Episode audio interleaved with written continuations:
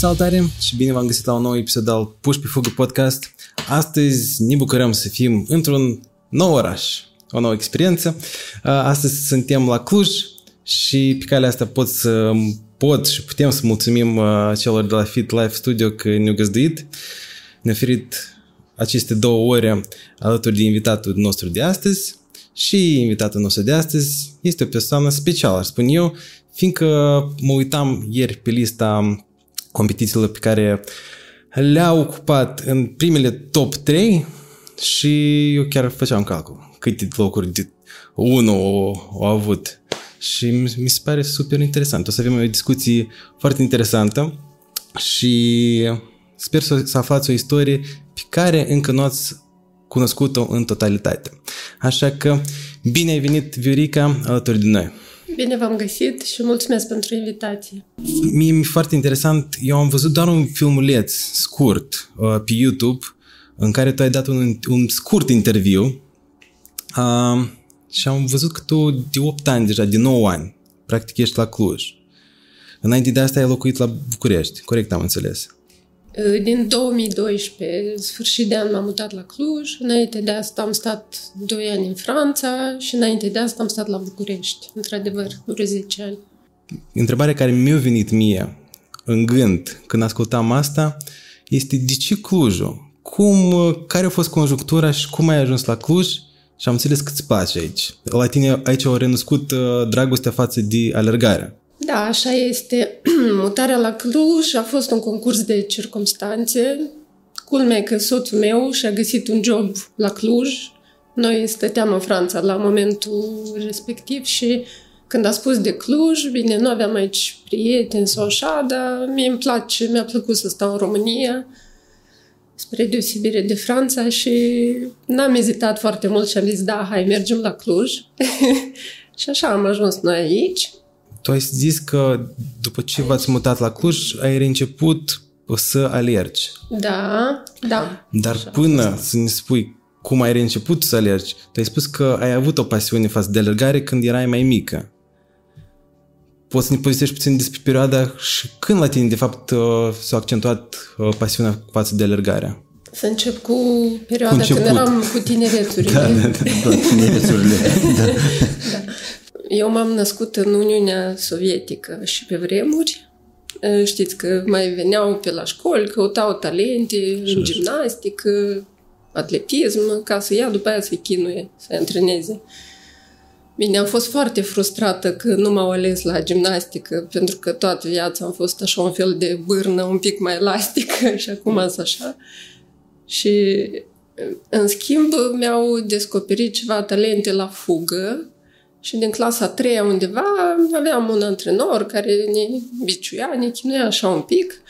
După aia eu din clasa 5 m-am mutat la Chișinău și mie parcă îmi plăcea alergarea și orele noastre de sport de la Chișinău, de fapt, se întâmplau în jurul liceului, pe străzi. Noi alergam normative, chestii. Care liceu? Asachi. A, și eu sunt Asachi. Da. Și eu puțin. Ați cunoscut, nu știu cum a fost la voi. Noi alergam în da, jurul da, da, școlii. Da. Și știu că, nu știu, din toată gașca, nimeni nu iubea, nu aprecia așa mult alergarea. Alergam eu cu un băiat așa mai mult, dar restul toți încercau să chiulească, să se ascundă după gard. Mie îmi plăcea și am continuat pasiunea asta. M-am înscris la stadionul republican, mult regretat, care acum, din păcate, Paragina? nu mai există, da. Și acolo am continuat să practic alergarea. Făceam semifond, adică la distanțe din astea, așa, 1500, 3000, 5000 de metri. Și ca norocul că antrenorul de pe atunci, domnul Druță, om foarte blând, dar noi copiii nesuferiți, nu știu, urcam în cap și dădeam așa din picioare. Știu că ne trimitea singuri în grup să alergăm în jurul lacului Comsomolist. Chiar mă gândesc acum cum ne oferea această încredere să mergem noi singuri, că nu eram majori sau... În fine, am o amintire foarte plăcută despre trecut și acest antrenor antrena și m, pentru marș sportiv și știu că la un moment dat îi lipseau mergători din ăștia și m-a pus pe mine să în grupul lui de marșăluitori. Am fost și la o competiție internațională în sumă, care din păcate acum e bombardat în Ucraina. Da. Și culmea e că marșul mi mai bine. Știu că mi normativele foarte repede. Am ajuns la categoria a treia pentru adulți. Știu că deja mă gândeam să fac categoria a întâia, nu știu. Știu că mi bine normativele de la marș. Și după aia, în clasele mai mari, deja la liceu, pe vremuri nu se chema liceu, dar vă spun că Școala, școala medie. Școala... Așa se numea. Da.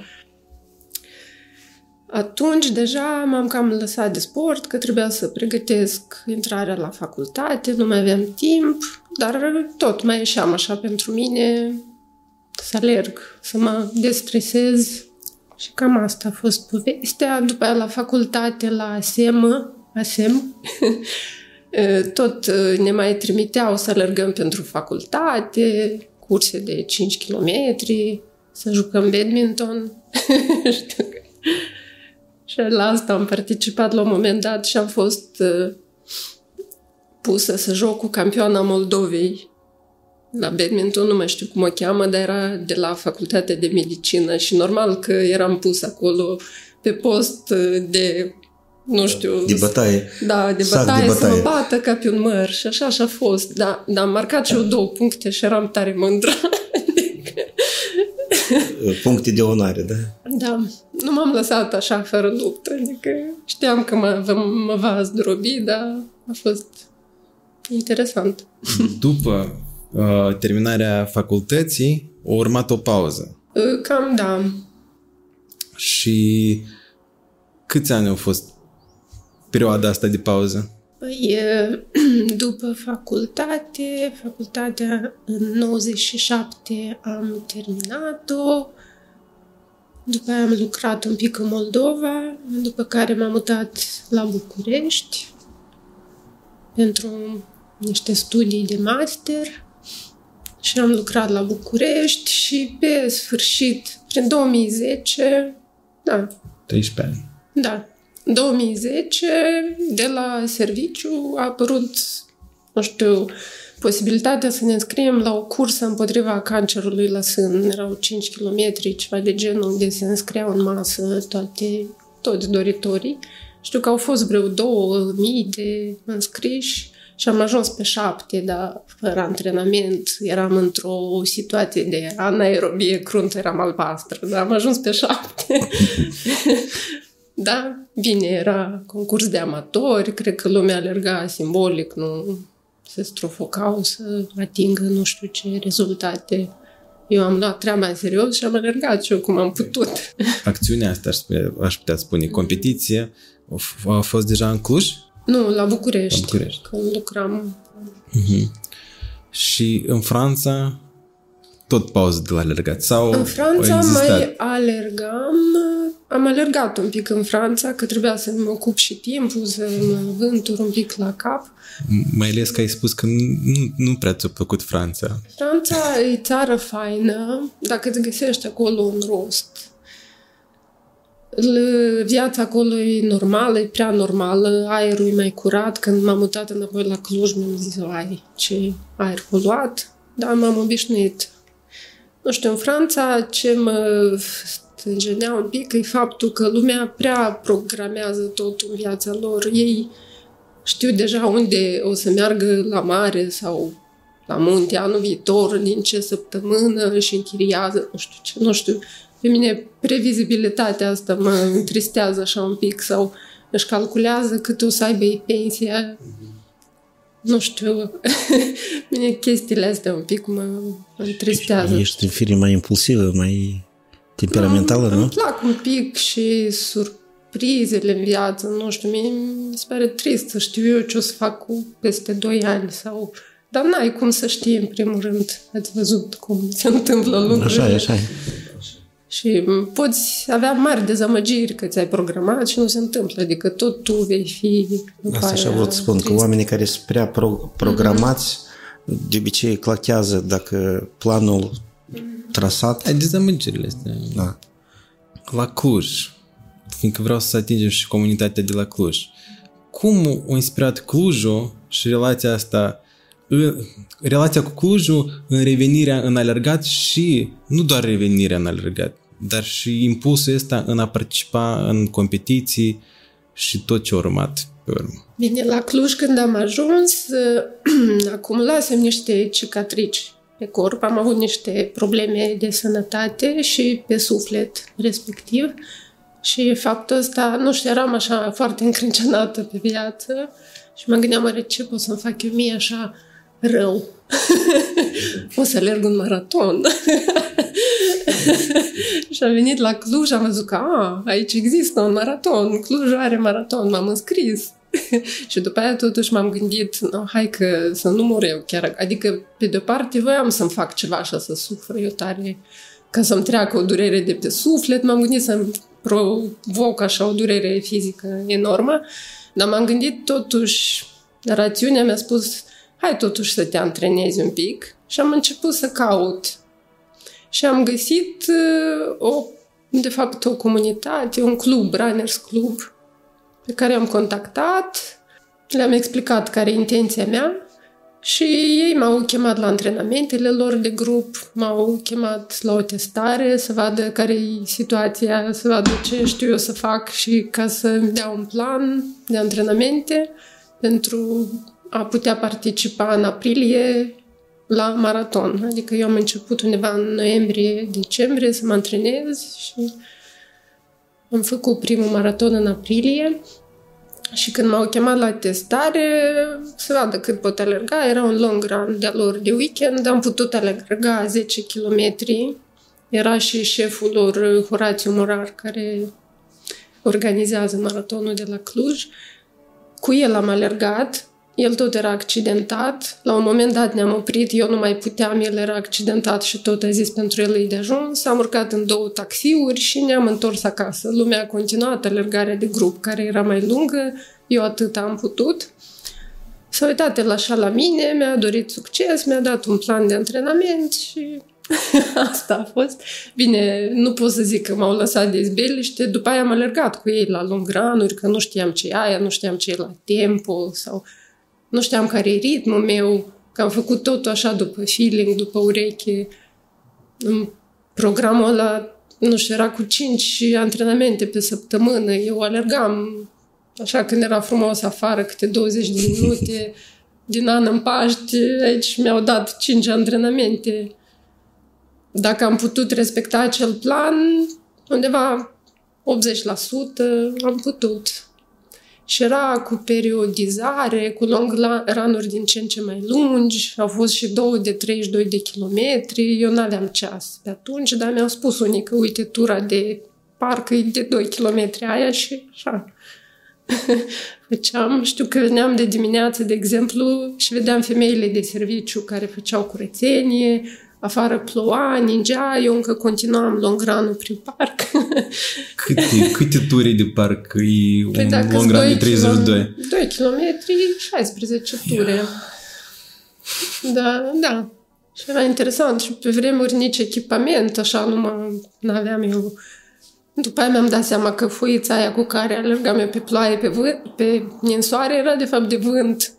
Dar dacă vrei, nu contează. Adică dacă îți propui ceva.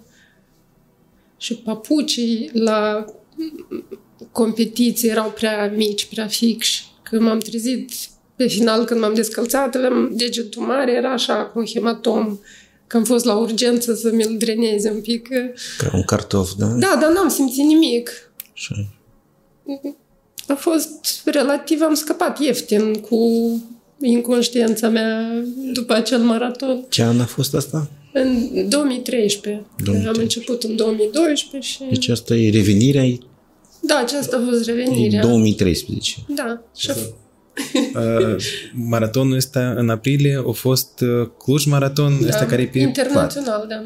Mhm. Pe plat, da, prin oraș.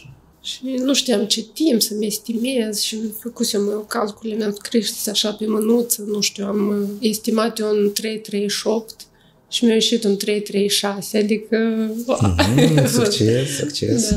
Cum caracterizezi? Uh, la Cluj acum există o singură comunitate sau sunt... Uh, nu, e logic să fie, cred că mai multe cluburi. Tu faci parte din o comunitate anumită? Da, în Cluj este o efervescență de oameni pasionați de sport care practică tot felul de sporturi, începând cu alergarea de șosea, de trail, triatloane, Ironman-uri, tot felul ski. Din fericire, pasiunea asta pentru sport crește, se dezvoltă, comunitățile sportive sunt mai multe și tot așa cresc. E fain că aici lumea te acceptă foarte ușor în comunități, așa cum am aterizat eu la așa. Runners Club și m-a ajutat uh, să vă spun o situație că, nu știu, eram, mă simțeam eu rău la un antrenament din ăsta de trail. Nu știu, am fost accidentată și o luat un coleg, m-a dus în spate ca să mă aducă înapoi, că am fost în dificultate asta. Să vedeți cum sunt oamenii aici. Nu, lumea e foarte faină. Uh, Runners Clubul, de fapt, acolo lumea e mai mult spasionații de alergare pe șosea. Eu, între timp, m-am specializat mai mult pe coclauri. Ai migrat, ai migrat în alt trib, da? Da, pentru că, nu știu, probabil din hedonism, nu știu, îmi place să văd natura, să văd peisajele care se schimbă și în oraș e interesant că schimbi un cartier cu altul, vezi copaci. Uh, da, pe trailuri parcă vezi mai multe chestii. Când a avut loc această migrare de la șosea la trail? Păi în același an, pentru că mi s-a părut că maratonul ăla de șosea nu mă chinui destul de mult. Așa. Așa. a fost prea ușor. și în mai, după ăla din aprilie, m-am înscris la maratonul din Apuseni. Și tot așa, cineva din comunitate mi-a spus, dar înscrie la semi, că e mai ușor, că nu știu, zic că e mai ușor. Eu nu vreau să-mi fie ușor. și m-am înscris la maraton. dar habar n-aveam cu ce se mănâncă, doamne, prin ce am trecut, da, l-am terminat. Și culmea că, nu știu, prin ce minuni am ajuns și pe podium, am fost pe locul 3 la feminin. Bine, poate nu era așa concurența foarte mare, dar am reușit să-l termin cu bine, știu că pe ultimii 3 km deja simțeam că nimic nu mă mai poate opri. Până atunci m-am chinuit eu cu spate, cu tot felul de dureri. Nu știam cum să mă alimentez, cum să mă hidratez. Am improvizat totul. La plecare am plecat ce drept cu cineva din Runners Club care am alergat o vreme cu el, dar cred că după aia a rămas în spate. Și, în fine, am terminat maratonul ăsta. a fost o experiență interesantă și atunci am descoperit câte poți vedea într-o astfel de călătorie, că sunt călătorii, de fapt, competițiile astea, pentru mine cel puțin. Și nu te-ai mai întors la șosea de ba atunci? Da, ba da. Din curiozitate am mai făcut. Am fost la Viena să văd Viena, am făcut maratonul tot de șosea de la Viena, tot wow, cu acolo m-a uimit numărul de participanți sau să vezi cum se încălzesc elitele, sunt ca niște cai de cursă din aia dimineața, cum iese fumul din noi, adică aburii, că e frig. Dimineața toți suntem îmbrăcați în niște folii, așa ca să nu avem hipotermie. Nu știu, e interesant. Și orașul, Viena, treci prin tot felul de parcuri, străzi, clădiri, nu, interesant. Sunt călătorii toate cursele astea. Ok. Eu din lista care tot am văzut-o, este impresionantă și cred că n-am să greșesc când am spun că ești una din alergătoarele din top din România, la momentul actual, din sportul de amatori, în special din trail running. Fiindcă rezultatele vorbesc de la sine. Sunt, cred că 1, 2, 3 mai sunt acolo locul 4, ceva. Depinde de distanță, Depinde sincer. de distanță, da. Dar oricum, deci rezultatele, practic, tot este podium. Pentru că tot la distanțele mai scurte sunt fete tinere care au clar, da. rezultate. Da. Uh, și reșind din aceasta, să înțeleg că, gata, capul, sufletul și picioarele este doar în trail. pe șosea nu te mai întorci așa să faci carieră, să spunem, chiar și de amator, dar nu te mai întorci în șosea. Am curiozitate, numai că asta necesită antrenament de șosea. Da, nu, mai specific, da. Și eu dacă am un obiectiv de trail, nu prea pot să mă antrenez pentru șosea, că pe șosea eu mă antrenez făcând exerciții de viteză sau așa, sunt necesare și alea. Da. Apropo, în tinerețe, în copilărie, era alergătoare de viteză, așa? De, de... Nu de viteză, de semi-viteză. Deci, dar de curse scurte. 500, 1500, 3000 km. 500 nu, 1500, 1500. 35. 35. Ca cum să devii alergătoare de păi distanță lungă de anduranță? Mici, cred că nu ne trimit antrenorii la curse... E clar că 42 copil da, nu, nu poți să alergi. Nici nu înseamnă maraton, nu un copil să alerge. Poate, dar probabil nu era asta ideea. Poate, dar nu știi ce, ce va fi cu acel da. copil. Ce, ce urmări poate avea. Pot avea urmări hormonale, de da, stoparea da. evoluției. Care este competiția ta de suflet? Aoleu, sunt multe. foarte multe. Începând și cu primele maratoane care m-au lăsat în viață și mi-au permis să redescoper, nu știu, să mă redescoper, să-mi fixez alte obiective mai pașnice în raport cu mine, că nu mai alerg cu război acum în suflet. Nu știu, m-au ajutat foarte mult alergările astea. Competiții sunt foarte multe în țară și în străinătate nici nu știu, ar fi nedrept să le numesc pe unele și pe altele să nu le numesc. În același an, pot spune la început, în 2013 am participat, de exemplu, la o competiție care se cheamă Maratonul Pietrei Craiului, care m-a impresionat foarte mult. Auzisem de la alți colegi alergători că e ceva deosebit, că acolo, după ce termin cursa, nu-ți dă medalia și hypa, dar medalia o primești urcând pe scenă, adică toți finisherii așteaptă, nu știu, până termină ultimul, este o festivitate de premiere unde absolut fiecare om e important și băgat în seamă, urcă pe scenă, îi se dă medalia, în fine, nu știu, mi s-a părut foarte frumoasă atitudinea de organizare, nu mai spun, și de organizator, care este un om deosebit, Lucian Clinciu, la care am avut multe de învățat și care mă și sprijină pe partea de nutriție cu nutriția de la sponsor. Concursuri frumoase în țară sunt foarte multe, aceeași Bucovina, Via Maria Terezia, care acum e Via Transilvanica, curse la Rodney, în Retezat, știu, Hășmaș, iarăși sunt niște munți, munți sălbatici foarte frumoși concursurile astea ne permit până la urmă să descoperim țara și niște locuri frumoase. Și în străinătate sunt foarte multe curse, dar uneori, nu știu, nu-mi place că sunt prea comerciale. De exemplu, UTMB niciodată nu m-a atras și nu știu, nu știu dacă o să merg vreodată. Interesant. Da, nu știu. Deci nu, nu-ți plac competițiile care au tentă comercială? Prea, prea puternică. Prea comercială. Păi uite, o părere a mea subiectivă. Ciucaș. Este o competiție foarte populară, extrem de populară, un traseu ex- frumos, foarte bine organizat, jos pălăria. Așa este. Dar este atât de multă lume participă? Putem numi că Ciucaș este putent comercială? Sigur că da, este, dar nu știu, totuși se simte și sufletul din și spatele sufletul, comerțului. Asta contează. Nu doar este comerț, adică, așa? da, nu, nu e numai comerț. Că dar fi ă, doar comerț, cred că n-ar vine așa de multă lume. Uite, chiar și în Republica Bine, Moldova este atât de mm-hmm. toți ciucaș, ciucaș, ciucaș, ciucaș. Nu, Transilvania și ciucaș. foarte faină, nu am fost foarte des la ea, da. că se suprapunea cu alte chestii.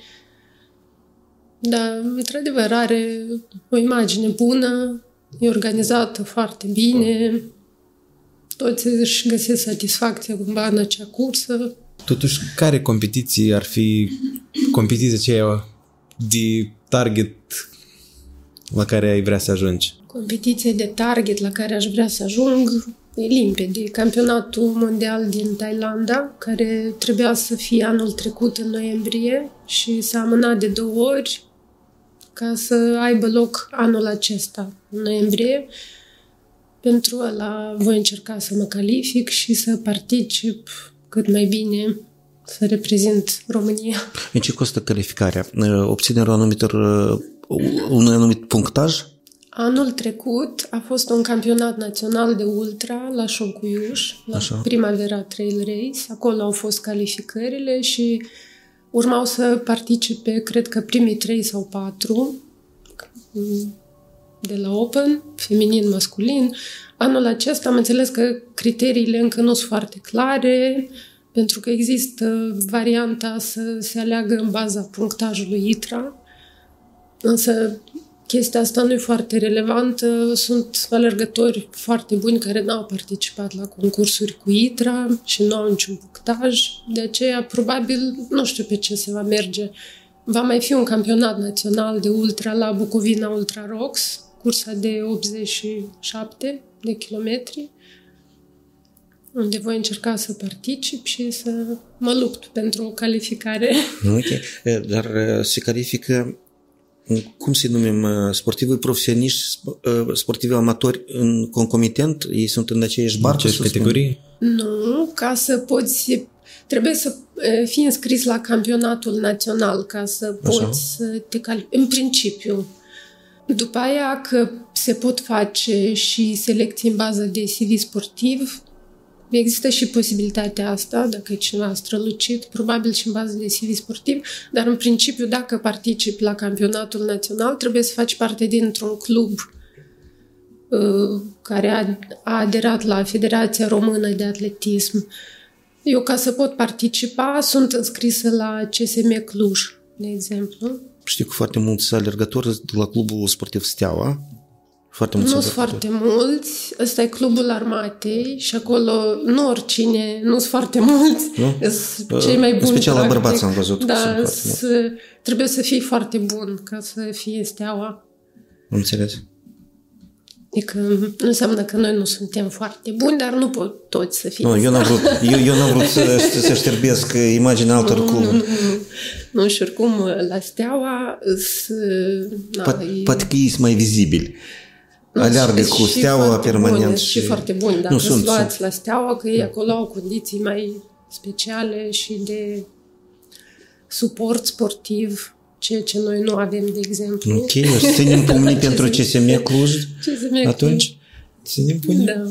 Ce are nevoie un sportiv, mai ales uh, amatorul, ca să reușească și să ocupe locuri și să, în general, să performeze? Probabil își dă seama oricine că are nevoie, în primul rând, de echipament, are nevoie de nutriție pentru competiții, pentru perioada de precompetiție, are nevoie de recuperare care constă și în produse, dar și în sesiuni de kineto sau masaj.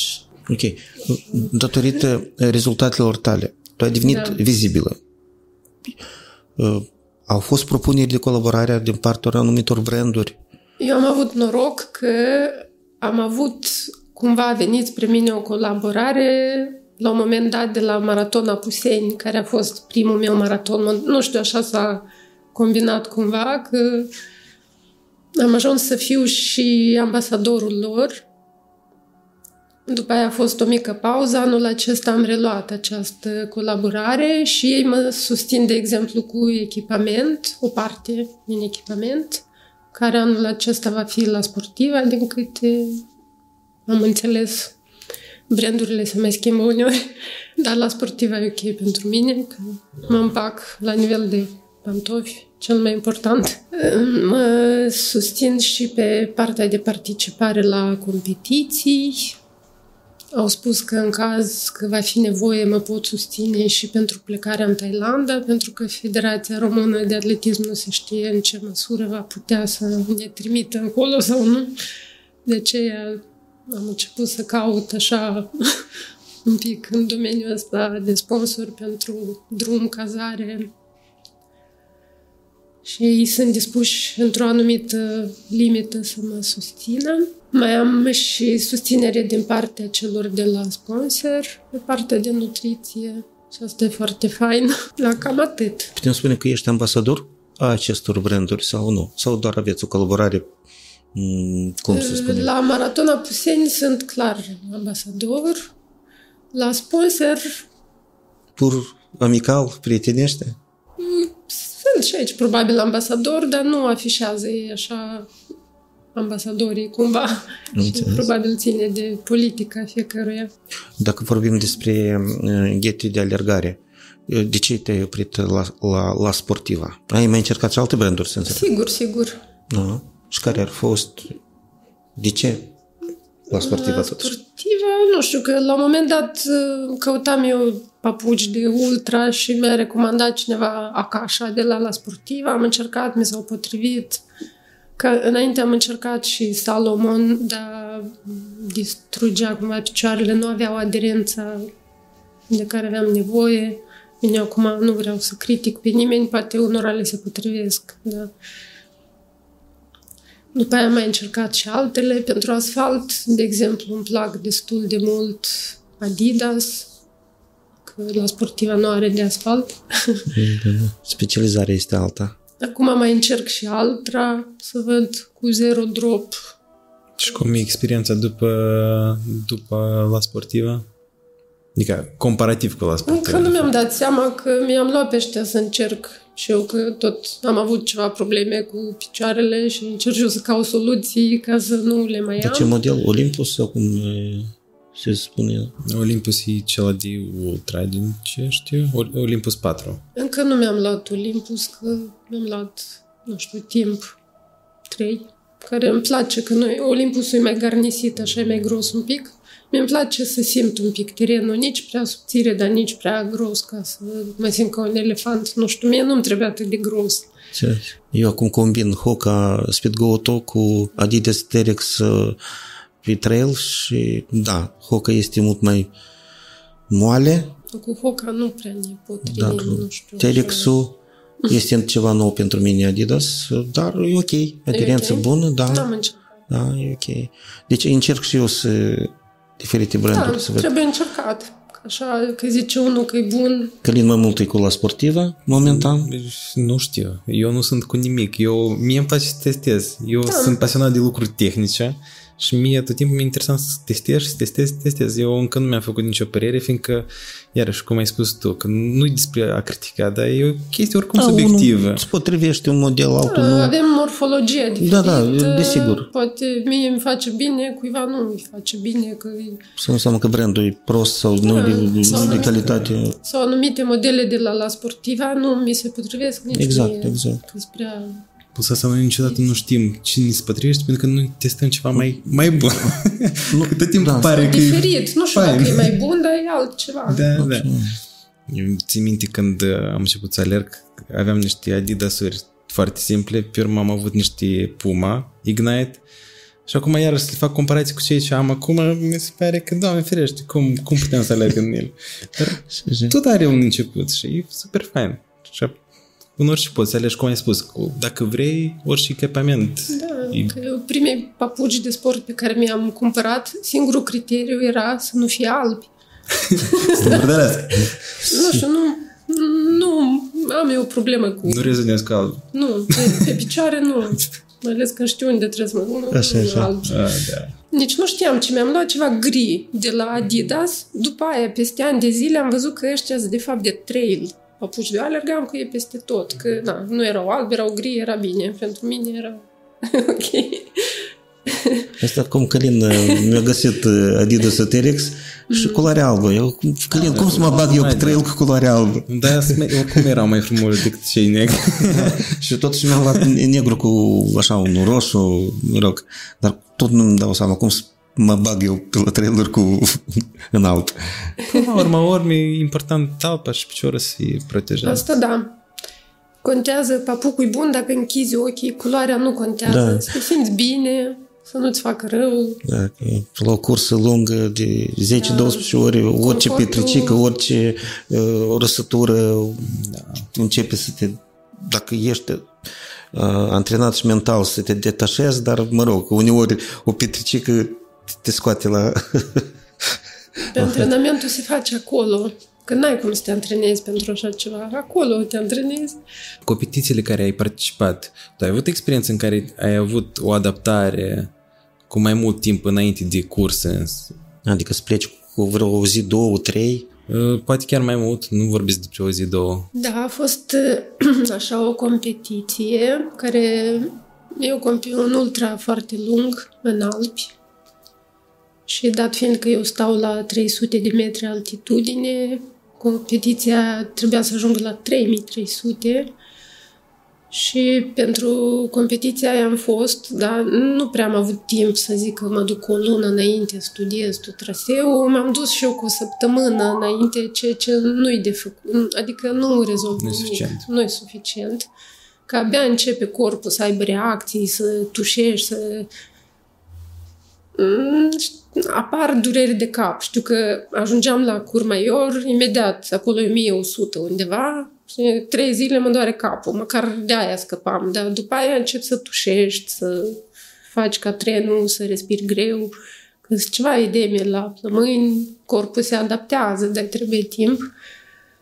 Și chestia asta nu m-a ajutat, dar măcar stăteam în aerul ăla, mai făceam niște plimbări. La un moment dat am stat și într-un refugiu câteva zile la 2500 și făceam plimbări și ca să vă spun, ca să vedeți câtă presiune e acolo, că nu ne dăm seama, ne simțim cumva mai greu, așa, cu respirația, că aerul e mai rarefiat, dar aveam un deodorant roll-on. Când am ajuns acolo la altitudine, am vrut să-l folosesc. L-am desfăcut, a țâșnit rolul ăla, uh-huh. a zburat din... Că așa presiune. presiune. Da. Și vă dați seama că plămânii noștri tot acea presiune o simt. Noi nu ne dăm seama. E un impact asupra corpului. Și pentru concursul ăla am fost să mă adaptez fără rezultate extraordinare, că din potrivă, când am ajuns la concurs, eram în plină război. Era adaptarea. De adaptare, da. Și primele trei zile suferi ca, nu știu, abia în a patra zi, că am fost la concursul ăla de trei ori. De fiecare dată aceeași poveste se întâmpla. Abia în a patra zi începeam să pot respira. Până atunci trebuia să-mi recit mantre în cap, că eu respir, eu respir, eu respir. Da, ca în a patra zi să încep să respir. Dar nu eram singură, vedeam în jurul meu toți oamenii aveau tuse aia seacă, parcă aveau COVID toți. Pe vremea aia încă nu exista. toți parcă eram, nu știu, de la sanatoriu de bătrâni. Cea mai lungă distanță peste 350 de kilometri. Corect? Asta, asta, asta era. așa a fost. da. Cum, cum uh, e setarea și cum ai reușit să faci așa o distanță? Știu că nu a fost una neapărat plăcută. N-a fost o plimbărică, da? Dar cred că asta a fost chinuiala pe care te-o căutat. Nu, atunci nu, Nu? mai căutam Nu mai neapărat căutai. chinuială. Am aflat de competiția asta de la un uh, amic cu care ne antrenam pe vremuri. El urma să participe în 2014 și normal că mi s-au prins beculețele, am zis că vreau și eu, vreau și eu. L-am urmărit, că se poate urmări live track am toți, am suferit cu el acolo, a venit, a povestit cu mâini și normal că am vrut și eu. Și la competiția aia, ca să te înscrii, nu-ți cer certificat de la doctor sau puncte intra sau nimic, așa că am putut să mă înscriu, Cu numai toate bani cu- să fie. Cu ăștia care tot e clar, de nici certificat nu, nu, nu ai nevoie. Nu, ideea e că e simplu să te înscrii, să te preînscrii, că acolo este și acolo un algoritm de înscriere, că numai doi oameni pe țară nimeresc fără loterie. Restul sunt trași la o loterie. Eu am avut noroc că am profitat de faptul că sunt născută în Moldova și moldoveni nu se înscriau. Și eram singură și treceam. Cota a Da, fost... uh, da, asta a suplinită. fost norocul meu, că dacă mă înscriam din România, aici poate n-aș fi trecut, că se înscriau mai mult de doi.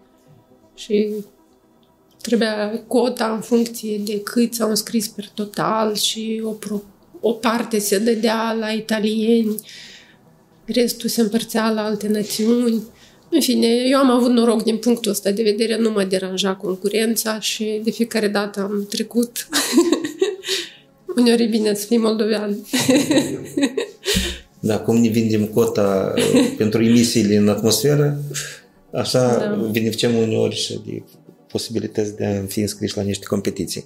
Ați spus că era o plimbare chinuitoare, nu știu cât de chinuitoare. Eu eram curioasă. În primul rând, acolo am ajuns de curioasă și inconștientă.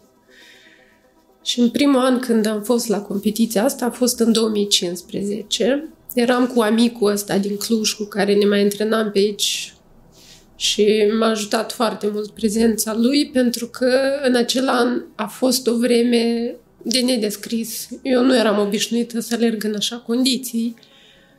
Și pe munți așa mari și prin așa în întuneric unde nu vezi nimic, vezi decât lumina frontalei.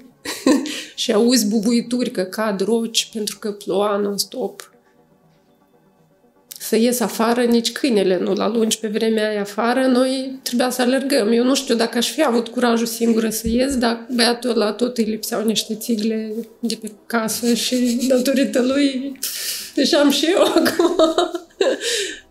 Da, din Beis Vita ploua, era noapte, noi ieșeam să fugim pe munți, pe drumuri necunoscute și, nu știu, asta e fain la concursul ăsta, că te afli în niște condiții să alergi în care în mod normal nu ieși noaptea, pe frig, pe vânt, pe ninsoare, dacă se transforma, de fapt, la 1700 de metri în sus, ploaia se transforma în ninsoare și de urcat urcai cumva pe ninsoarea aia, da, ca să cobori, era cumplit.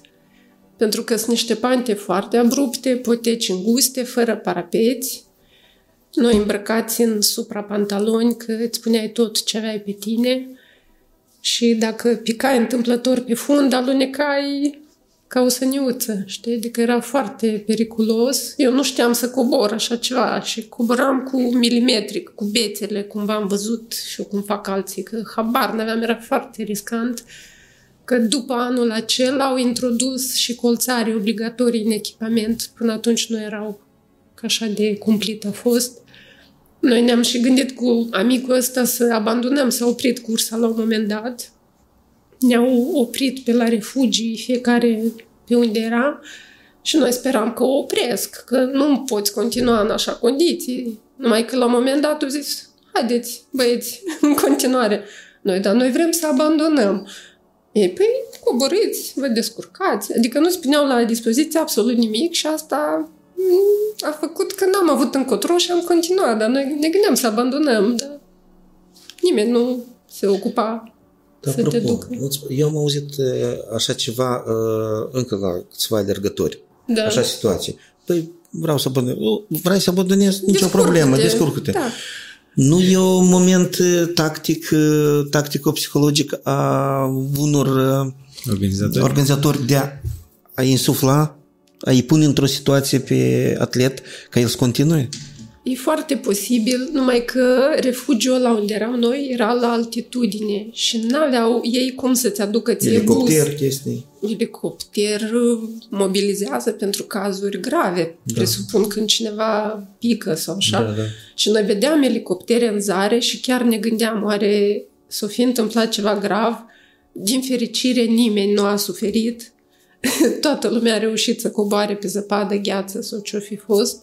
Nu, n-a fost niciun caz grav atunci, în anul acela. Da, și s-a terminat totul cu bine. Cursa după aia a mai fost oprită din cauza ceței, că nu mai vedea marcajele și ne se pierdea lumea pe acolo, că a fost așa un fenomen în Europa cu ceață și prin Franța, Italia.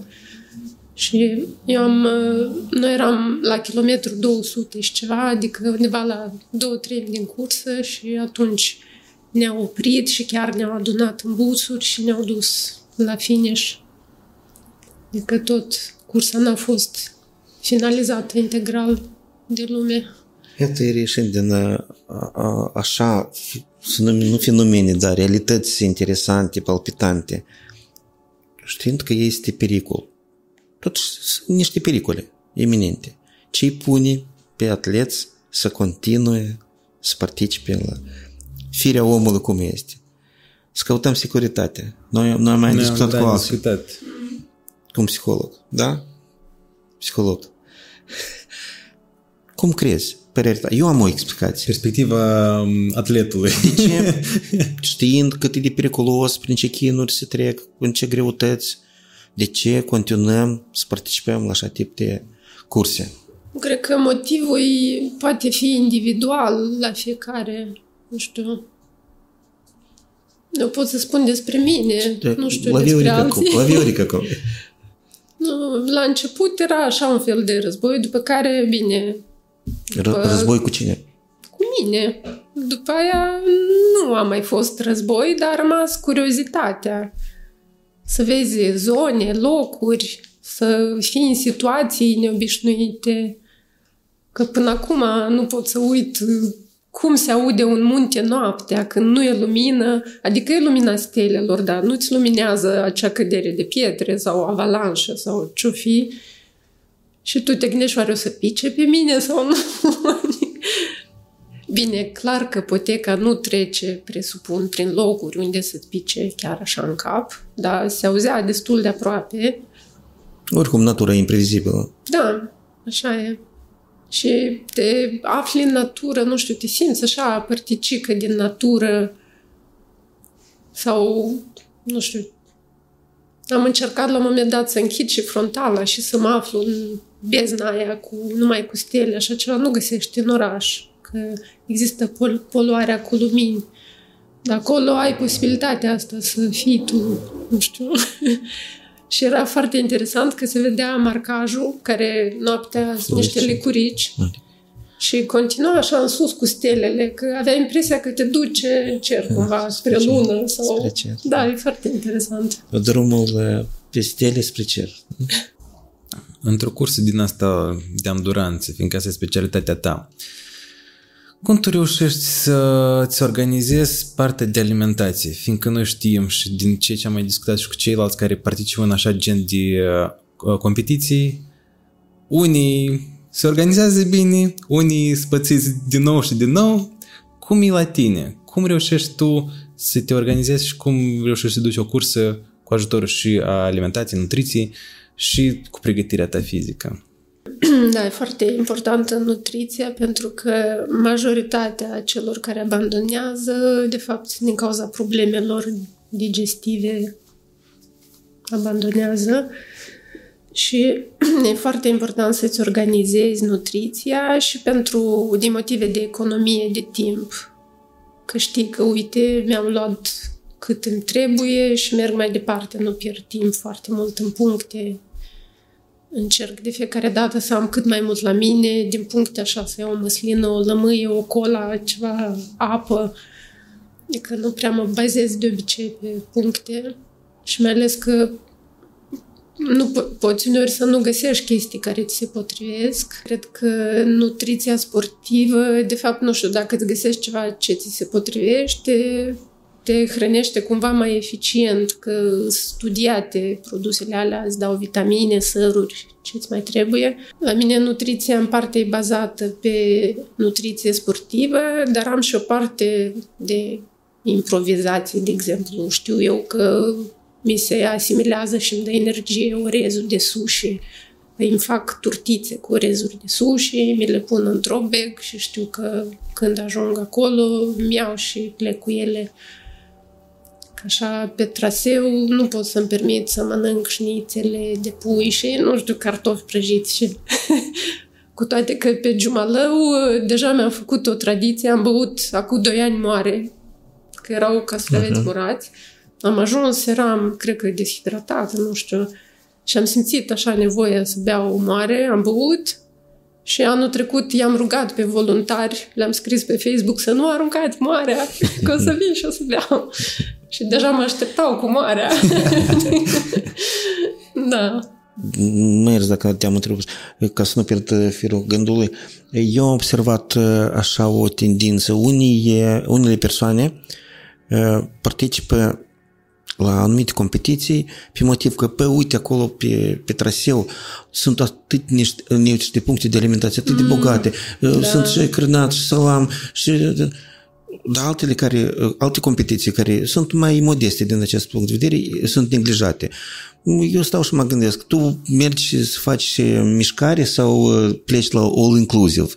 Pe de o parte înțeleg, dar pe de altă parte, iarăși, tu doar pleci la o competiție cu un scop, dar nu la all inclusiv, să, să, să mănânci. Care este părerea ta? La Tor de Jean, competiția lungă, lungă de 300 și ceva de kilometri, ai nevoie să mănânci și mâncare solidă da. și supe și paste și mai ales ei ne ofereau uh, mezeluri și brânzeturi regionale care sunt delicioase. Eu pot să zic că m-am dus la competiția și pentru mâncare. Sincer că era tot așa de bun. Și, nu știu, eu mă bucur când pot mânca într-o cursă. Asta înseamnă că totul e ok cu okay. mine. Uh-huh. Adică faptul că nu mai poți să mănânci, atunci deja e mai trist. Îți dă un Dar semnal timp că cât ceva... am apetit și pot mânca, eu mă bucur că asta îți dă energie să continui. Bine, nu toate cursele pot fi duse cu astfel de mâncare. Tur de geantu înseamnă un consum enorm de calorii. Îți trebuie undeva 10.000 de calorii pe zi, tu atâta nu poți mânca cât îți trebuie. De aia trebuie să mănânci non-stop, practic. Dar la competițiile mai scurte, gen maraton sau chiar și curse de ultra care sunt mai rapide, așa, nu ai timp să digeri acea slănină sau panceta sau ce mai fi plăcinte, nu mai știu de care. Da, da. Adică îți calculezi în funcție de cât de eficient vrei să fii și care cons- adică cum digeră corpul tău, da, de da. fapt. Dar la viteză mai mare, clar că stomacul se irită mai tare, Depinde și de vreme de afară. Dacă e mai cald, nu mai poți mânca mâncare solidă, trebuie să te reorientezi către mâncare lichidă mai mult. Adică trebuie să, să ții la tine să ai mai multe variante, vezi, nu mai intră batonul, trec la piureuri, nu știu de care, sau geluri, sau... Folosești în geluri?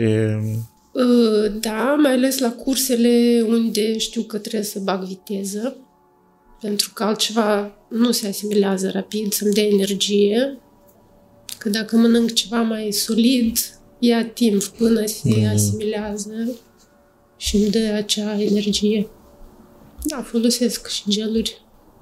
Coca-Cola, o consumi și în doar la competiții sau și în... Doar la competiții și în ultima instanță, adică e ceva un plus așa de lux. Pentru mine nu beau la toate punctele. Înțeles. Adică împing momentul ăla cât mai departe ca să nu crească aciditatea din stomac. Și o las pentru momentele mai dificile, cumva. Călin nu poate gelurile. Nu, eu am testat odată geluri, și, adică gel. Și nu, Ei, la digestia Eu cred că nu de cel care trebuie. Spring, poate, că alea sunt mai naturale, alea sunt ca mâncare de copii. Iar și foarte important, cum ai spus și tu, dacă ai niște produse care deja și le-ai testat și da. se potrivesc, ăla mergi. Și eu da. deja din mulți ani tot am mamele și eu știu că exact nu am situații în cazurile astea. Tu cu ce funcționezi? Eu funcționez mai mult cu, cu produse de, de nutriție. Eu mâncare nu prea, adică eu nu uh-huh. văd și înțeleg, iată și întrebarea ta de unde reiese, că mi se pare că mulți duc la competiții ca la fac un gen de turism mai mult. Nu se duc acolo să concureze sau să aibă un timp. Oamenii se duc să relaxeze. Nu tot e, au un drept. Au un drept. De asta și ei vor să mănânce și mi se pare absolut normal să vrei să mănânci, să ai și mânca. Dar când uh, ești într-o competiție cum tu ai un scop stabilit, tu nu stai acolo să te oprești, să mănânci, diferite chestii. Mă mai opresc când văd da, o măslină și se arată Dar și nu vreau. așa cum, mm, da. cum știm noi. Eu nu, dau, nu cred că Viorica își face 200 de selfie pe A, nu, telefonul traseu. clar nu-l scot. Asta. El este, dar nu-l scoți, așa? Dacă e obligatoriu, este. Da. Dacă nu e obligatoriu, nu. Dacă trebuie, îl iau. Dacă nu, dacă pot să car mai puțin, car mai puțin cum te hidratezi pe parcursul competiției și, interesant, perspectiva ta, te hidratezi cu apă plată sau Ce nu doar? Iarăși, depinde de curs aici și de vremea de afară. Da, de regulă, pot să spun de cursele mai lungi, nu știu, ce informație mai utilă. La cursele scurte, gen semi sau maraton, nu, la maraton deja iarăși le combin. Dacă am o vestă de hidratare, am într-un flasc apă simplă, în altul am izotonic. Pentru că hidratarea cu apă simplă se știe că nu hidratează. La cursele lungi, pe vreme foarte caldă, mai am și pastile cu sare speciale pe care le iau de la o două ore, trei ore, câte una, depinde concentrația. Pe parcurs, corpul îmi spune dacă vrea apă plată sau apă acidulată, minerală. Că se întâmplă situații când pe final de cursă am terminat numai cu apă minerală, de exemplu. Dar șoptește corpul. Adică nu dacă stai să-l asculti, el zice ce trebuie, că vrea murături, că vrea brânză, măsline. Asta sau... tot e subiectiv. Da, Dacă știu. asculti numai corpul, Ah, ok. Eu numai cu apă, apă, apă plată, dar odată am băut, prima dată am băut la o cursă, eram la Capadocia Mm. și ei uh, era apă Minerală. minerală acidulată cu bule. Știi ce de bine a mers? Mhm. N-am așteptat. Da, corpul a acceptat, a primit și după aia eu îți aveam, cere. eu aveam o Vreau idee să mai- mai fixă, repede. eu nu beau apă uh, tot ce e acidulat, doar plată, plată. Mhm. Și păi, foarte faină a fost. Reacția organismului a fost uh, destul de Corpul interesantă. vrea săruri. Îi lipsa ceva. fiindcă cu hidratarea în general este foarte specific, fiindcă există două, două probleme în, în, în hidratare. Unu, că oamenii nu prea se hidratează în general, în viața de zi cu zi și când ajung la sport, acolo tot e lipsă și un Transpun. gol. Și când deja vorbim despre performanță, că nu prea știm cu ce să ne hidratăm sau nu prea combinăm cum trebuie, fiindcă chiar să citeam niște studii de ultimă oră și iarăși tipul care vorbea spunea că uh, apa plată ea majoritatea timpului ne creează nouă crampe și tot uh, disconfortul care noi îl avem în timpul unei competiții de anduranță mai ales. Sau urși în competiții care, Apa plată? da, Eu apa, Apa plată plată, e bună. știți de ce o iau? Ca să pot bea geluri, că nu o să beau Să cu le izotonic. diluezi, da. că După aia e prea mult. uh, Mai este și o problemă. Uh, Să te hidratezi la timp. Da. Mai bine gurițe mici la 15 minute decât Să bei un litru și apoi Da. să nu poți să De alerga. apă rece. Sau mai târziu atunci când apă Atunci rece. e moartea căprioare. Din câte apa mai caldă, mai, mai ușor se asimilează decât eu. că Da. corpul iarăși trebuie să cheltuie energie Că ca nu-i să contrast, zească. nu-i contrast de temperaturi, că tu îi trimiți o bombă rece, el, săracul, nu poate să o absorbă așa. Da. Păi uite, eu la Bucovina am abandonat din cauza crampelor. Mm, Pastile de sare am consumat, geluri la timp, parcă ce e problemă în apă plată? Nu, poate ai tras prea tare, mai peste nivelul la care era obișnuit corpul și asta, poate căldura și n-ai băut destul. Dar a fost cald anul, tre- Da, anul trecut, da, a a fost, fost foarte foarte cald. Eu nu știu care a fost planul tău, uh, dar Planul meu era să ajung la finish. exact, adică tu nu prea ai avut un plan. Din ce și spune Viorica, cred că la tine cea mai mare problemă din ce am observat eu, dacă tot ai întrebat. Așa? Scuză-mă că o să-ți spun. Dar este timingul. Timingul mâncării și hidratării. Asta tot ce pot să spun. Din punct de vedere a, a experienței mele cu partea de nutriție și din ceea ce am testat eu pe mine în cadrul competițiilor, fiindcă vorbim aici despre același backyard ultra. Așa. Eu ți-am trimis și înainte de competiții cum eu o să mă alimentez. Așa. Eu mi-am notat pe ore exact ce o să am, fiindcă eu mi-am calculat cât proteină eu o să am, câți carbohidrați, cât... Da, acolo o academie întreagă era. Nu, scuzați-mă, cu asta mă ocup, asta Ok, și ok, fac. ok. Și de atât așa am putut să duc până la capăt. Da, ultimul cer care l-am, pro- mi l-am propus deja de la kilometru 45 încolo a fost mai complicat pentru mine, dar uh, le-am dus până la capăt cele 53 care mi-am propus. Da, mai ales că la noi în Moldova băcăiardul nu se face pe plată, dar se face cu Pe trei. laș ș- 170 de metri la 6 km. De ce vă chinui așa? Păi Sergiu Ipati, care să ne privească să, ne- să, să ne răspundă. El a vrut și mai tare, dar Da, da, e- m-a mai oprit. Se gândeau să facă peste 200 de metri la fiecare tură. Și iarăși, dacă să ne aducem aminte despre planificarea uh, alimentației și a nutriției, la Bechiardul ce am mai mâncat în afară de ce ce mi-am planificat? Supa. Și da, și atât. Gata. Adică am... Supă cu ce? Cu tăiței, cu Nu, ceva, nu cu știu, legume? nu, era, Nu, cred că, Mhm. să mănânci cartofi.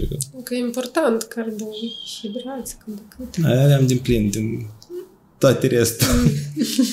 și am, chiar apropo, și am sărit câteva din chestiile care le-am planificat. Fiindcă n-am simțit eu nevoie. Iarăși, aici vine. Și oricum cum trebuie. asculți Chiar corpul. dacă nu simți nevoie, eu așa am Da. înțeles la unii, oricum trebuie să bagi. Trebuie.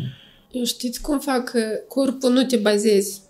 Nu te bazezi când îți cere ceva, dar nu te bazezi dacă vrea el Nu să-l vrea. întrebi. Nu, că el o să vrea să fie târziu, Așa, așa. tu deja o să fii praștie și ca să-ți revii o să trebuiască trei ore. De aceea trebuie mâncat, nu știu, eu înainte de o competiție așa mai consistentă, clar, mănânc dimineața bine, după aia pot să mă las o oră, o oră jumate să nu mănânc, mă hidratez și după aia, din jumătate în jumătate de oră, mi-am setat ceasul să-mi aduc aminte să mănânc și vrei, nu vrei, Viorica, mănâncă, că după aia o să regreți. Și mănânc o gustare, nu știu, așa mi-am stabilit eu ceva, să mănânc jumătate de baton, un gel, ceva. Depinde cum a tactic ce îmi trebuie. Sau așa, dar trebuie puțin, dar mereu, așa, constant. Dar Viorica e vegetariană sau nu? Nu, pentru că nu îmi iese mie treaba asta. Dacă eram om normal și nu alergam, cred că era ok să fiu și vegetariană, dar așa nu pot. De ce? duce. Că am probleme cu carența de fier, adică anemia și trebuie să supraveghez, mereu supraveghez acest aspect, că m-am trezit la o cursă că a trebuit să abandonez din cauza asta. Și după aia am descoperit de ce, de fapt, n-am putut continua. Și de aceea. Apropo despre abandon, care Da. este părerea ta despre abandon? Pentru unii asta este, o trăiesc în momente foarte dificile din vedere psihologic. Uh, Poate să-i doboare.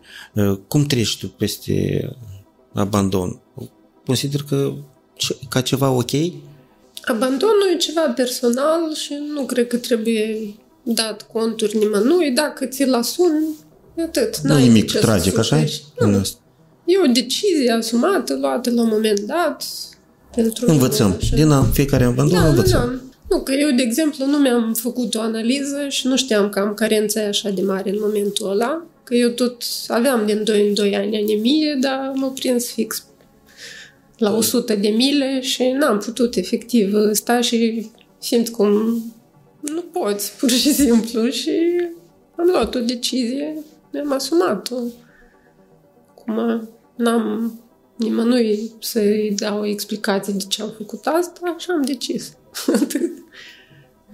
Viorica, totuși alergarea, ce e pentru tine? Este o pasiune, a doua parte a vieții, o- adică o a doua parte a vieții. Parte a vie- componentă. Parte componentă a vieții. Este refugiu. Ce este pentru tine? Toate astea. Toate astea. Toate astea. păi este pasiune, este mod de viață, că multe lucruri sunt aliniate în funcție de antrenamente și de alergare, că trebuie uneori să faci alegeri, te duci să alergi sau te duci la un chef sau sau te duci și stai mai puțin la un chef, ca a doua zi să poți să alergi sau ce bei, ce mănânci, tot. Ok, chef, prieteni, prietenii, anturajul.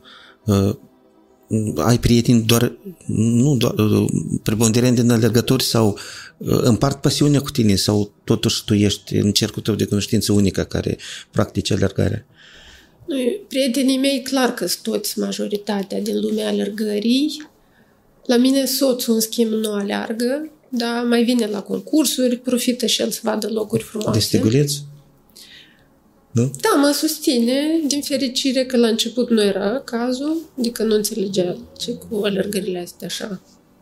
Ce, cantități ce din îți dă astea. ție, da? Păi da, vedea că, nu știu, îi se părea lui că mă distrug, că nu știu Așa, ce, dar așa. după aia am înțeles că stai că nu e chiar așa.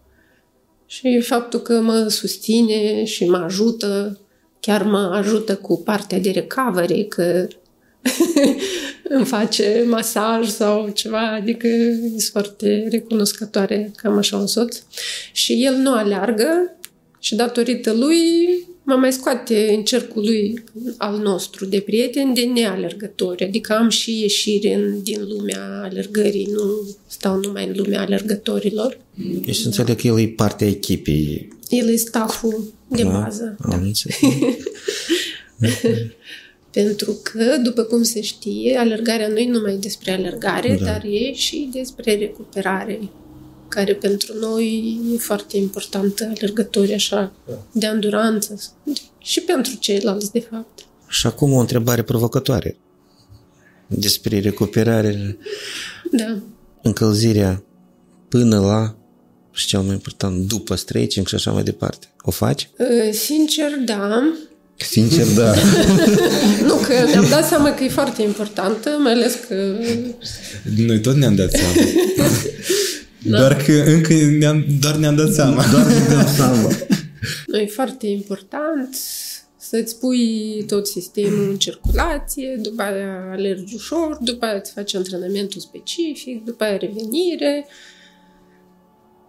și la un moment dat stretching. Deci tu ești foarte meticuloasă și ești foarte Mă disciplinată în strădui, sensul ăsta. Nu întotdeauna mi iese, adică nu sunt niciun robot, dar mă strădui să... Că simte corpul că asta trebuie, adică... Dacă ai o problemă în timpul cursii sau la antrenament, oricum îi dai bătaie sau tu îți spui, stai, pot să-mi fac mai rău. Treci peste durere, depinde evident Depinde și de de, de, durere. durere Aici- care este, da. Clar că dacă e ceva acut, care simt că hopa a venit și mi-ar agrava ceva, cred că m-aș opri, dar din fericire n-am avut încă situații din astea, dar dureri, că mă doare sufletul, că mă doare mintea, că așa. Am și încerc să închid mintea și să zic, nu, acum stai aici și du până la capăt că o să fii mai puternică, știi? Asta încerc să-mi spun. Păi noi de ăștia cu sufletul, care îmi doare sufletul și alergăm de fapt. Suntem ăștia care alergăm în mare Da, nu, mintea parte. trebuie să o asculți, dar uneori să nu o creezi sau, nu știu, să, să mai filtrezi așa. Cărin cândva a întrebat pe cineva, nu mai țin minte pe cine, și a spus, totuși alergarea îți aduce plăcere, mai mult plăcere sau... Păi neapărat trebuie, adică altfel n-are rost. Dacă nu ți aduce satisfacție, n-are rost să o faci. Soțului meu nu-i place să alerge. Eu de ce să insist sau, Doamne ferește, adică Nu, fiecare serios. trebuie să facă ceva ce place. Aici e, foarte, e o chestie foarte interesantă și mi-ați adus aminte că eu câteva zile în urmă sau săptămâna mm-hmm. trecută am f- făcut un repost a unei amintiri de-a mele de șase ani în urmă. Când eu abia începusem să alerg și am început să alerg în Iași. A, Și eu abia acum, în perioada în care eu am deja două luni de pauză de la alergare, eu în sfârșit mi-am dat seama ce înseamnă de fapt alergarea pentru mine. Și eu am înțeles că alergarea pentru mine înseamnă libertate, de fapt. Eu nu pot spune că mie îmi place neapărat să alerg, îmi place proces. Da, mie îmi place cum mă simt după, fiindcă, nu știu, așa Ca asta s-a terminat, chinul s-a Da, s-a terminat. terminat și mă simt bine. Endorfine. Dar eu am înțeles că, de fapt, mie îmi place alergarea, fiindcă eu când alerg, eu mă simt liber.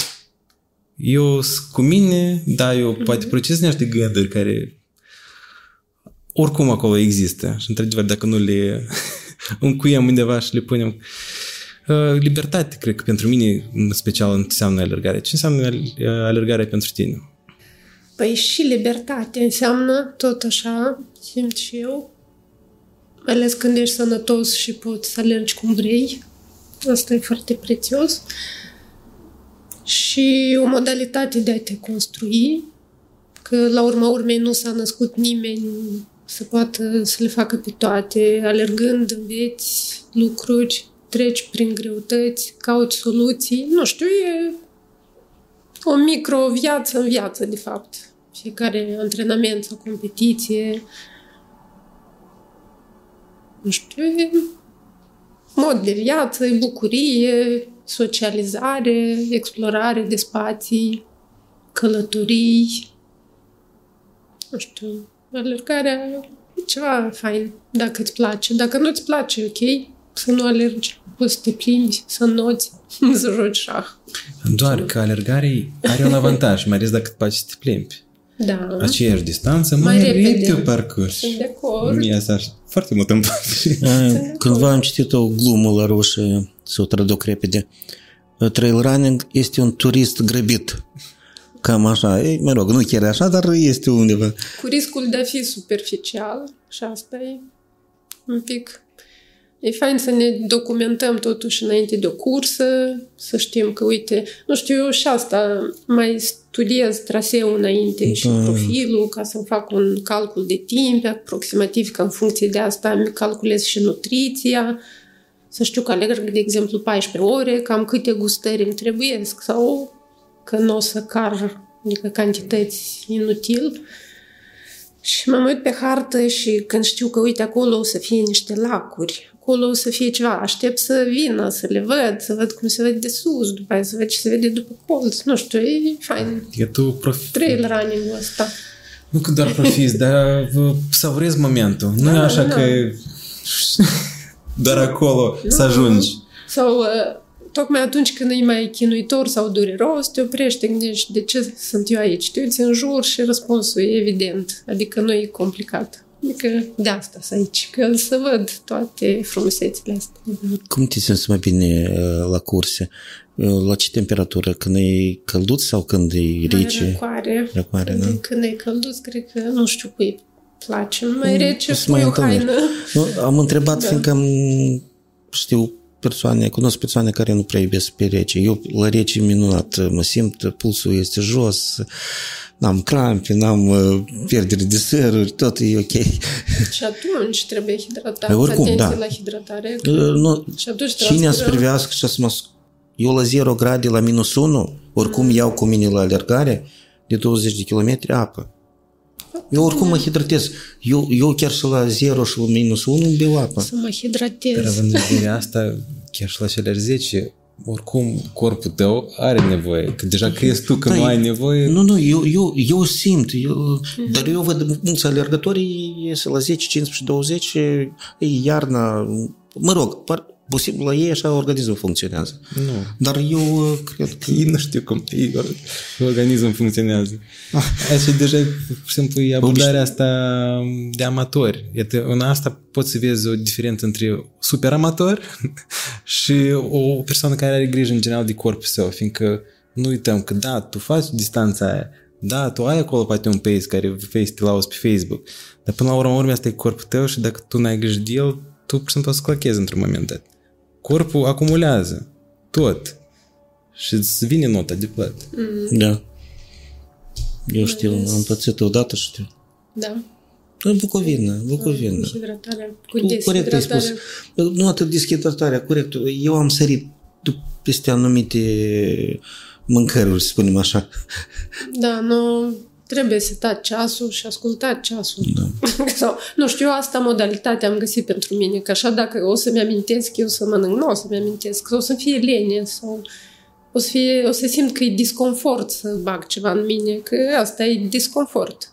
Și de asta evităm să mâncăm, Da, că nu ne place așa, da, trebuie. și uneori Mai așa, încetinim, mâncăm și după aia continuăm, dar avem energie. când noi am vorbit despre m, adaptare.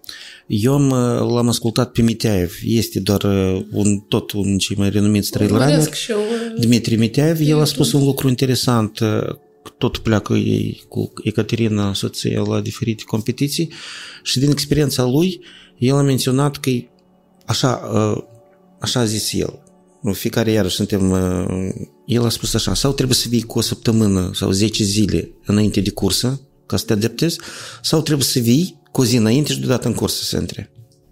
Asta depinde de cursă. Cursa la care participam eu oricum dura mai multe zile și avea când să mă apuc Să te mai- grețurile. Adică oricum nu aveam scăpare. Trebuia să vin cu trei săptămâni înainte, dar Dar te costă sejurul acolo, să Păi spunem. da, și sejurul și cazare la Cazare. refugii nu prea găsești, că e perioada de top și știu că am încercat să găsesc la refugii ca să fie mai ieftin sau așa, dar nu prea găsești. Dar te pregătești um, de cursă doar, um, spunem așa, teoretic, vezi harta, ce te așteaptă sau uh, practici așa ceva, să pleci, uh, să faci antrenamente în cursul anului, uh, pe trasee unde au loc. Fiindcă foarte mulți atleți îi observ pe YouTube, pleacă, fac antrenamente cu o lună, două, chiar și profesioniști. Ei cunosc traseele. Da, probabil cei mai profesioniști care asta fac probabil au și sponsori sau așa și își permit lucrul ăsta. Bine, eu am mai fost în recunoaștere de traseu pentru curse din țară, dacă da, da, da. se duce gașca, mă duc și eu și recunoaștem traseul, adică din astea am mai făcut prin eu, filiacul, filiacul n-ai ce face, e aici. da, pe filiacul mă antrenez. Da, da, da. Acolo stau. Eu am înțeles că alergatul este o pasiune și este o parte în viață, dar alte hobby care te odihnești doar în alergare sau te refaci cu alte activități? Mai am un mare hobby, este o activitate de artizanat cu fetru, nu știu dacă știți. Da, da, e. Cu împâslirea lânii, mă rog, care tot e o activitate care necesită mult timp ca să faci obiecte, dar poți face orice, asta îmi place, numai să ai imaginație lectura, documentarea. Ok, și confecționarea uh, uh, lucrurilor handmade mm-hmm. este o pasiune sau un business? Păi e ceva între cele două, că îi dedic timp atunci când am. Dar de formație ești economistă. Da. Și uh, jobul tău de bază? Pe în momentul de față nu sunt angajată nicăieri și jobul meu e așa cum îl fac eu. Am proiecte punctuale, și faptul ăsta e și fain că am timp, pot să-mi planific cum vreau, dar trebuie și foarte atent. Libertatea are un preț, cum s-ar spune. Gestionarea libertății. Da, gestionarea libertății. Tot în interviul cel scurt pe care l-am văzut eu, tu ai menționat că niciodată încă n-ai alergat în Republica Moldova. Da. Acum, Așa întrebare. E. Când ajungi și la ce ai vrea să ajungi? Să participi ca și competiție? În Republica Moldova? Da. Păi e fain că s-au dezvoltat uh, multe competiții, au apărut interesante. Eu când stăteam în Moldova, parcă nu erau atâtea, adică totul a început după ce am plecat eu. Chiar nu erau. Da, nu era nici maratonul din Chișinău că a apărut. Tot a pornit din 2016. 15. Păi nu știu dacă aș băga un maraton de șosea, dar mi-ar plăcea un backyard ultra. Mm-hmm. Aveți și voi compet... Ah, cel mai tare, nu știu, mă impresionează și Rubicon. Mm-hmm. Cu toate că nu e o cursă competitivă, adică, nu știu, e fain că alergi așa în grup și îți faci tu strategia cum să acumulezi câți mai mulți kilometri și cum să te refaci pe parcurs. Nu știu, tot conceptul e interesant. Backyardul la noi e interesant fiindcă el e trail. E specialitatea ta. E trail, nu e pe asfalt? Nu, nu, backyardul e trail. Ah, backyardul, da. da adică e da, Dante Hill se numește. Rubiconul. Rubiconul e pe asfalt, da. da. În etape. Și să alegi ce etape vrei să alergi, 10, 15, 20 de toată da. țara, vezi sate, chestii, localități, te întâmpină lumea sau te înjură sau nu știu, te latră câinii, dar nu știu, e fain că ești acolo în grup. Și cum am văzut lumea cum în autobuzul ăla, cum își revine, mănâncă, nu știu, duc o viață în autobuzul ăla care se mișcă în ritm cu coloana. Nu știu, foarte fain conceptul. N-am mai văzut în alte părți. Vă știți? De așa ceva? Nu. Dar n-ați participat, n-ați avut curiozitate. Nu. Eu nu, nu, nu-mi plac uh, șoseaua, șoseaua și eu... Mm. Eu m-aș băga numai ca să văd din țară așa și nu știu. Poate... La un moment dat, dar nu știu când. Se organizează Volvo Ultra mm. prin Codre. Super. Sau pe tine te atrage acolo unde este diferență de nivel, dar în Moldova diferență de nivel, ea orice este, dar nu e așa atrage, de... Orice cursă prezintă interes, numai să se încadreze în planul meu de competiții, cumva, nu știu, să am ocazia să ajung da, Rubicon când e în februarie? Februarie. februarie da. Și Backyard de octombrie, da, finalul da. octombrie. Mm-hmm. Pe 7 mai avem Volvo Ultra Race, este și distanțele de ultra, 67 de kilometri. Deci că acum deja suntem într-un nou an, trebuie deja de făcut planul pentru Băcher de Ultra. Da, cât e? Cât e, nu știu. Eu 70, cred că. Eu în planific. Un pic mai mult, un pic mai Da. mult. Nu, că putea și mai mult, dar s-a oprit la 53. Spus că mi-am așa făcut mi-am plan dat și 53. Deci așa, cred că e suficient să fac o săritură de la 30 de km la 53. E ar fi suficient. Bine, ok. Pentru ce să-ți... uh, Eu dormeam timp să alerg. Da. Da, am ani înainte. Așa este. Așa, mai fost o cursă foarte interesantă, Everesting-ul, nu știu dacă știți, nu, cunoașteți conceptul. Da. Cunosc conceptul. Că acumulezi, mm, se alege o buclă tot așa da. și acumulezi denivelare cât Everestul, Everest. adică 8048 de metri sau, da. Ți-ai găsit o urcare și o faci. Și o faci, Este, da, este. și noi... A, eu fac parte din clubul sporturilor montane Rupi Capra, care sunt o gașcă de oameni pasionați de tot felul de sporturi, și biță, și schiuri, și alergare. Ei organizează și concursuri prin Cluj și în Rodney, Sky Race, de exemplu, ei îl fac.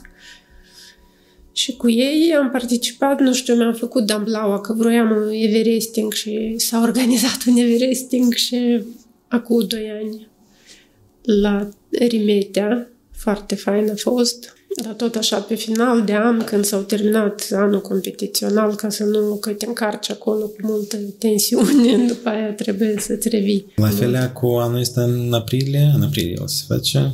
Mm. Participi și planuri Da. ai pentru el. Păi vreau o combo. Am făcut anul trecut și... Asta e interesant. 9 și 15 sau cât acum? 19. 19. Dar știți cum?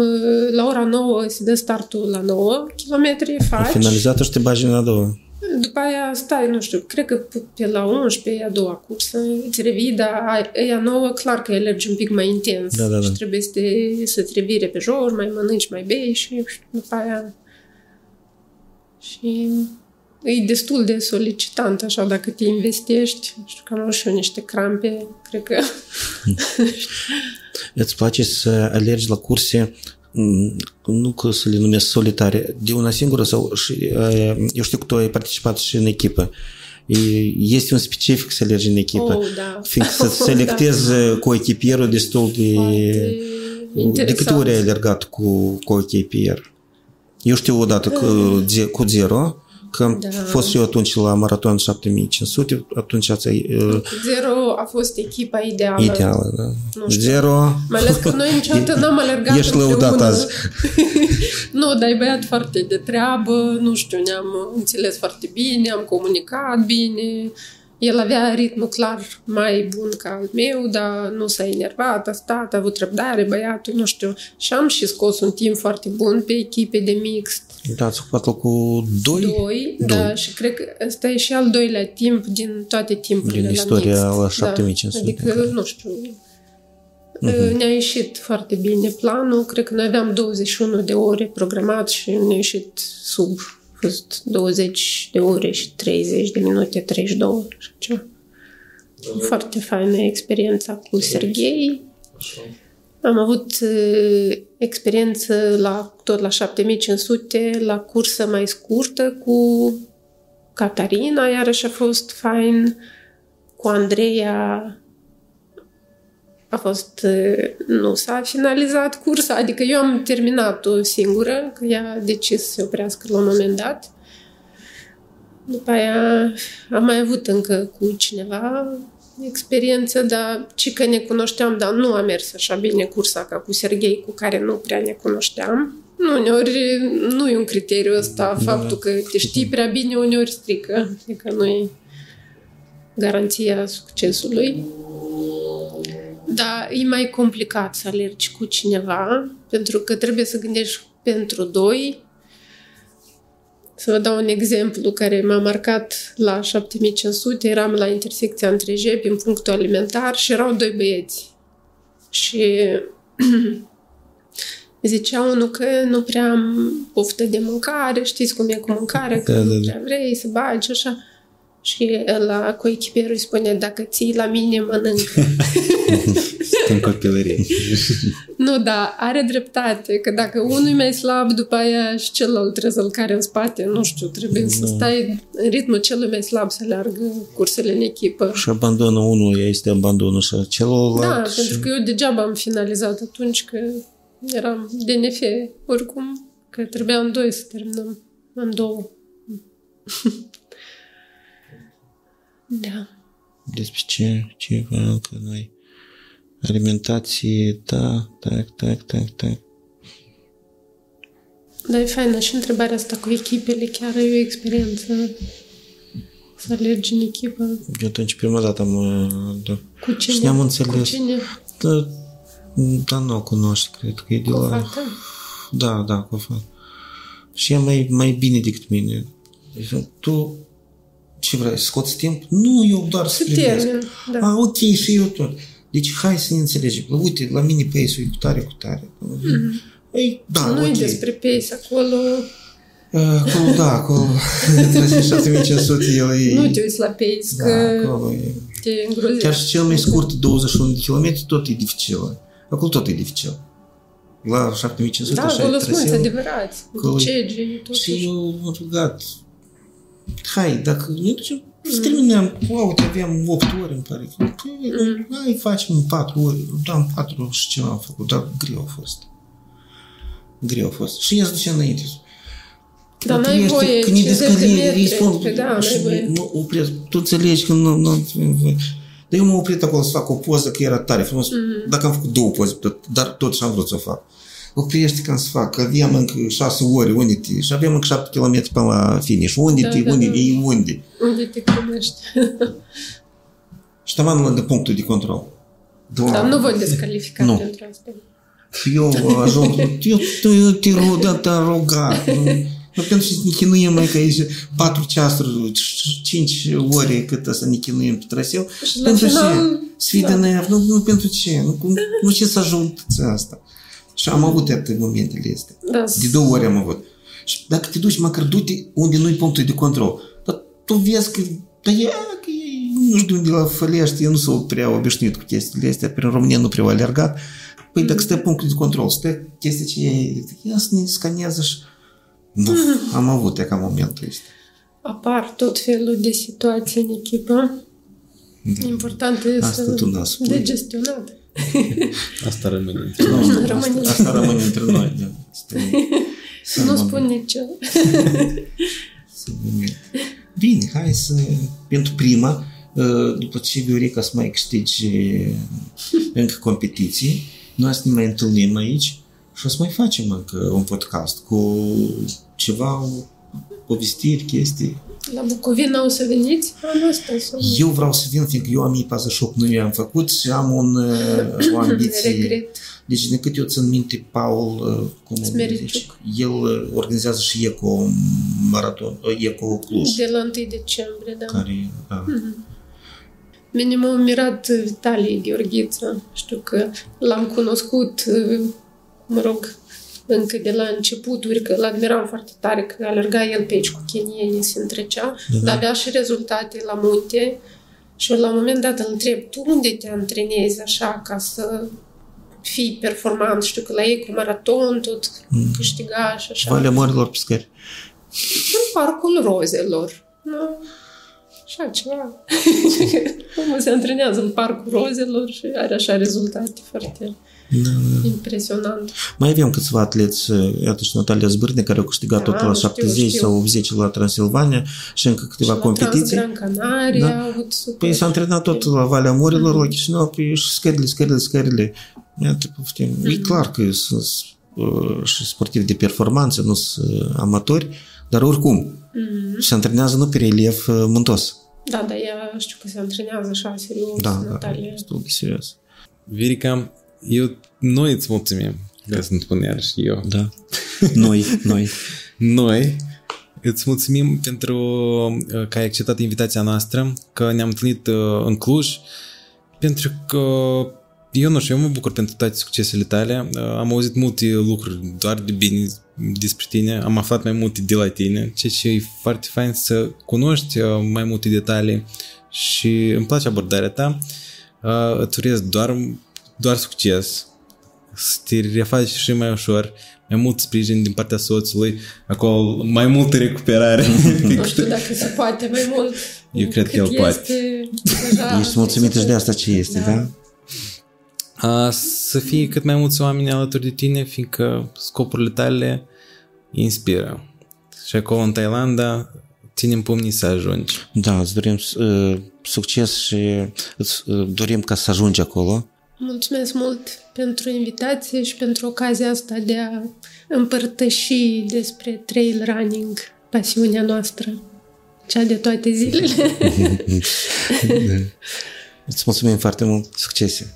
Mulțumesc!